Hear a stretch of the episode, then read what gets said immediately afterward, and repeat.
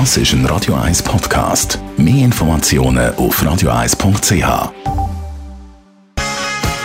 Der Bob Seger, Old Time Rock'n'Roll.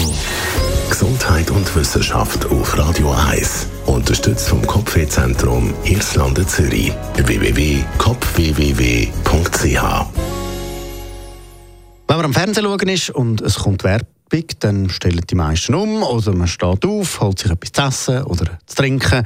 Und eigentlich müsste man ja meinen, mit den neuen Streaming-Varianten, die man heute hat, schaut eigentlich fast niemand mehr Werbung.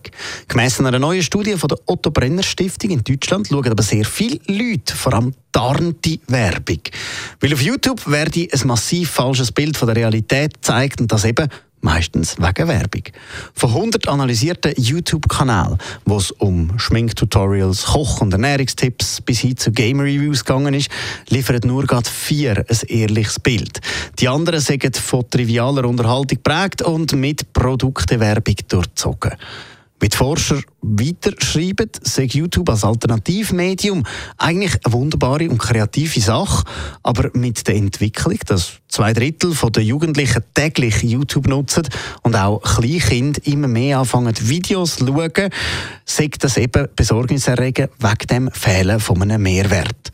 Zu den populärsten YouTubern gehören unter anderem Influencer. Bei der Analyse der Inhalte von diesen grossen Influencer, die ja eben von Werbung leben, sind die Forscher zum Schluss gekommen, dass es gesellschaftspolitisch recht fragwürdig ist, was da erzählt wird.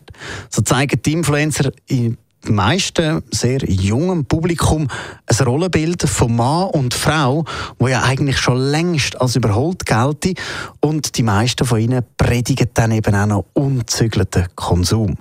Die Forscher werfen jetzt auch der Kontrollstelle zu viel Nachsicht bei so Schleichwerbung von Influencern vor und fordern nach bessere Kennzeichnung von sogenannten Paid Posts.